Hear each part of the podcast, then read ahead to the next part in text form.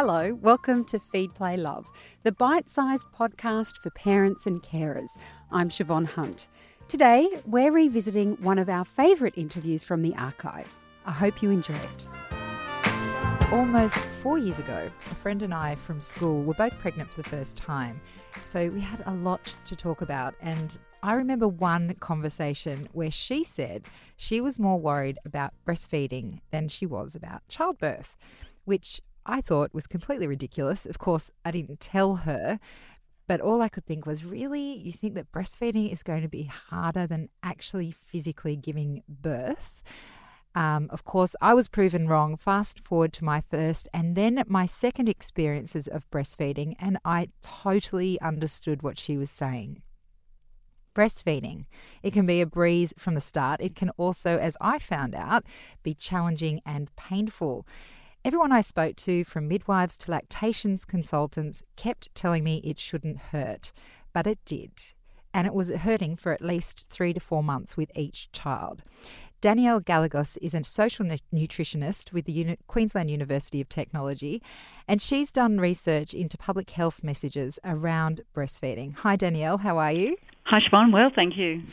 There are so many mysterious things that can make breastfeeding painful, such as vasospasm or thrush.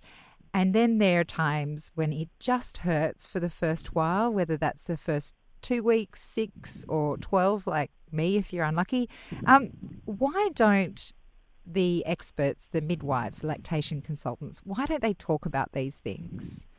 Look, I'm not sure why they um, don't talk about it. I think um, a lot of us, a lot of the time, we want to paint um, breastfeeding as this completely natural act that um, will come as, you know, just just as a breeze, as you said. Um, but the reality is, for a lot of women, that it does really hurt. Um, and some of the women that we spoke to, you know, said, look, breastfeeding sucks in the first six weeks in more than one way.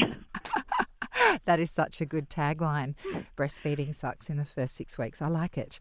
I mean, I think the key thing for me was that um, both times, I think I just felt like an idiot because um, mm. I, it was I was told the attachment wasn't right, and so I kept trying to reattach and reattach at two o'clock in the morning, at three o'clock, whenever I was feeding.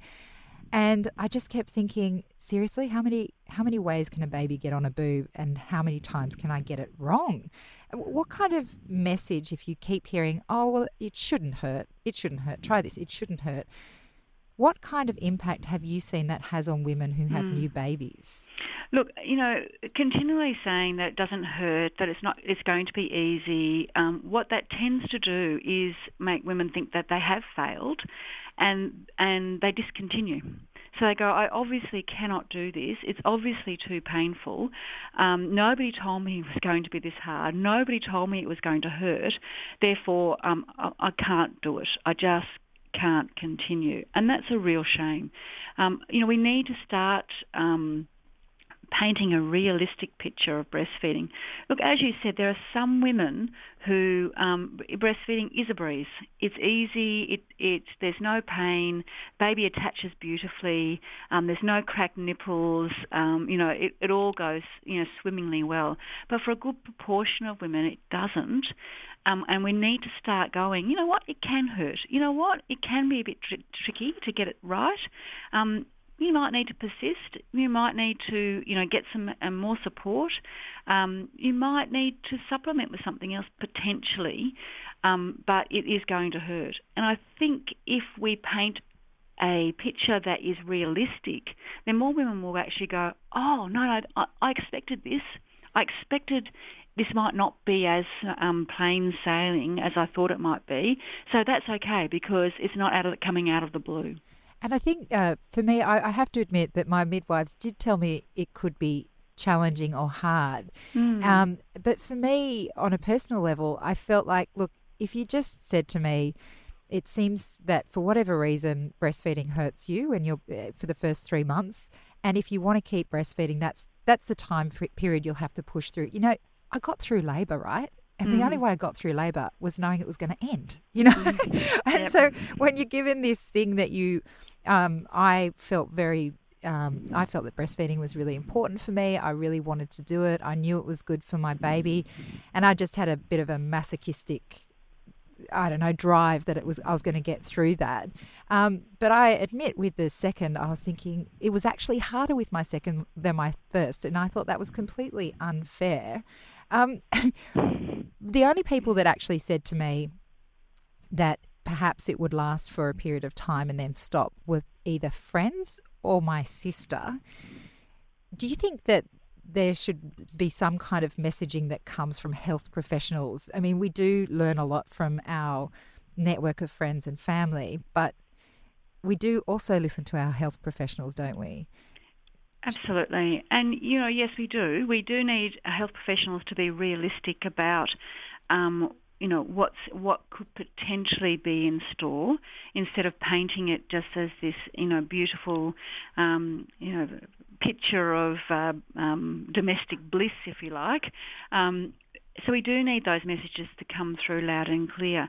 I mean, the you know the gold standard for breastfeeding is you know exclusively breastfeeding for the first six months, but any breastfeeding is good breastfeeding.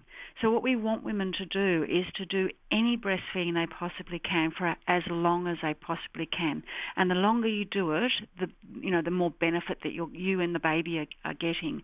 So the message is is we want you to breastfeed. Let's problem solve. Let's you know troubleshoot.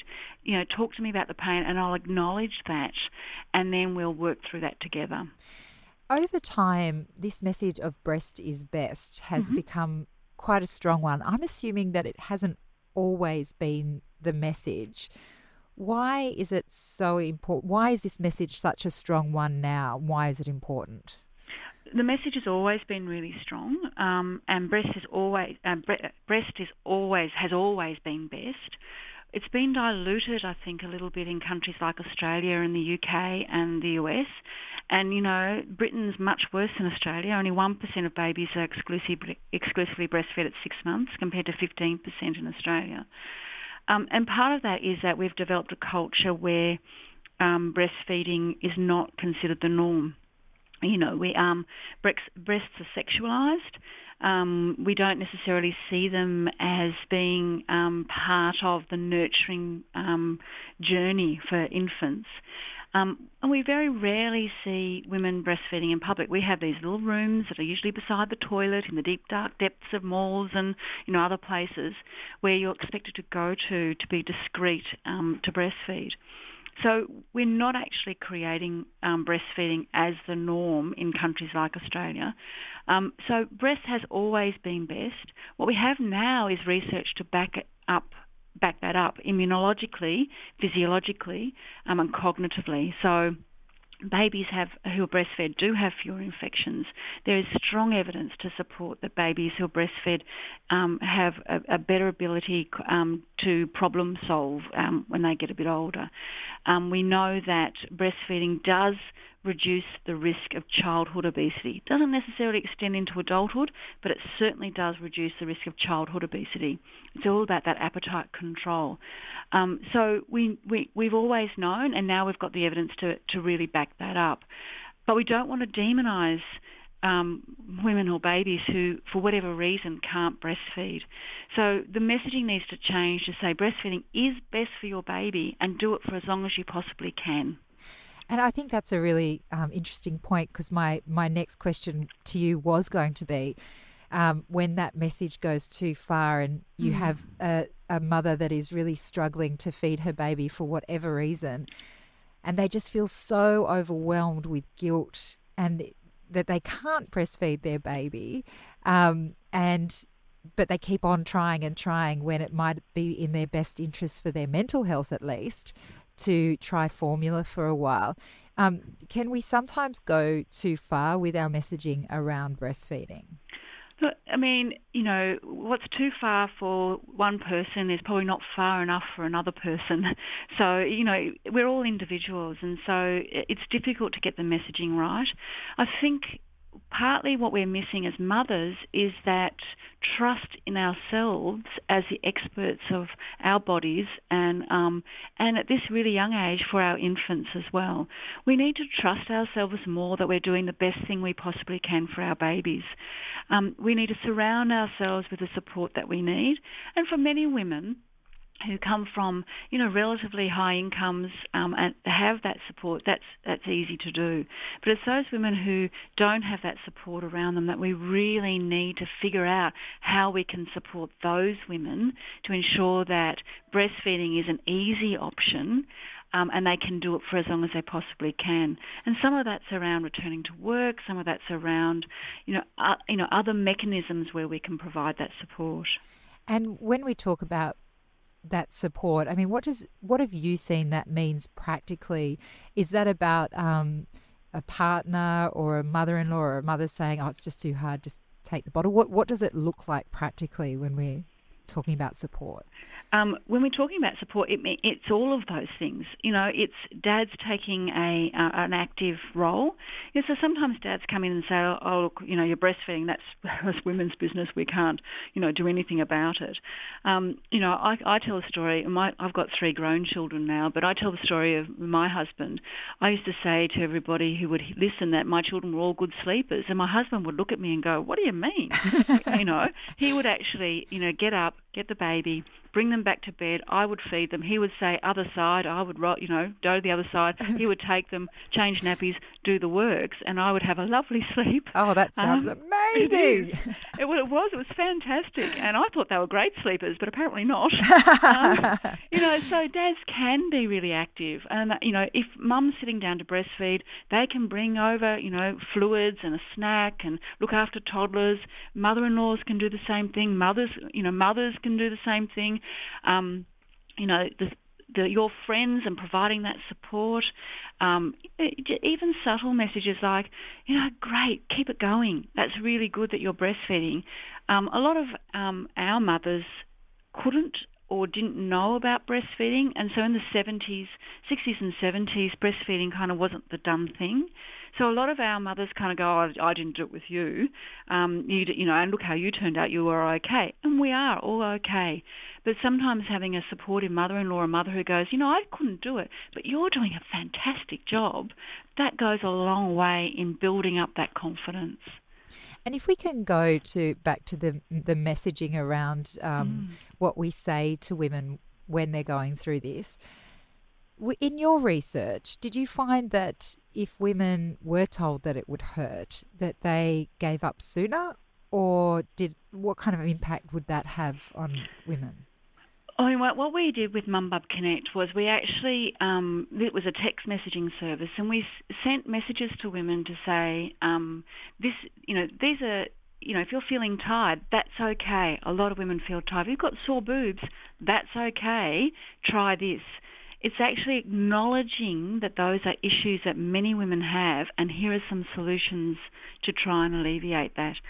Um, if women have to go to somebody and say, I've failed, I haven't, I'm obviously not a good mother because I've had to put up my hand and go, this is not working for me, rather than proactively providing that support and saying, you know what, a lot of women go through this. These are the problems that women have. You can get oversupply, undersupply, sore boobs. You can be tired. You can you know, all all of the above, and these are some solutions to try. If not, make contact, you know, with this a support network and get some additional support. So it's about being proactive in those messages and um, acknowledging that a lot of women go through it. And maybe that as well helps to let women understand that it's a work in progress. Exactly right. Exactly. It's a work in progress and it's a work that, um, you know, you have ups and downs on too. So some days are going to be fantastic, other days maybe not so good. Um, but that's that's being a mother all over. That's right, and I've I've got to say, um, just to finally my own story, although it was hideous um, we, at the beginning. I cried both times I had to stop breastfeeding my children. So it was a mm. it was a it was a great experience in the long run once I pushed through the hard part. So Danielle, thank you so much for speaking with us today. You're very welcome. That was Danielle Gallegos, social nutritionist at the Queensland University of Technology. Feed, Play, Love is a babyology podcast produced and presented by me, Siobhan Hunt. I'd love to hear from you, so if you'd like to get in touch, email me at feedplaylove at theparentbrand.com.au. See you next time.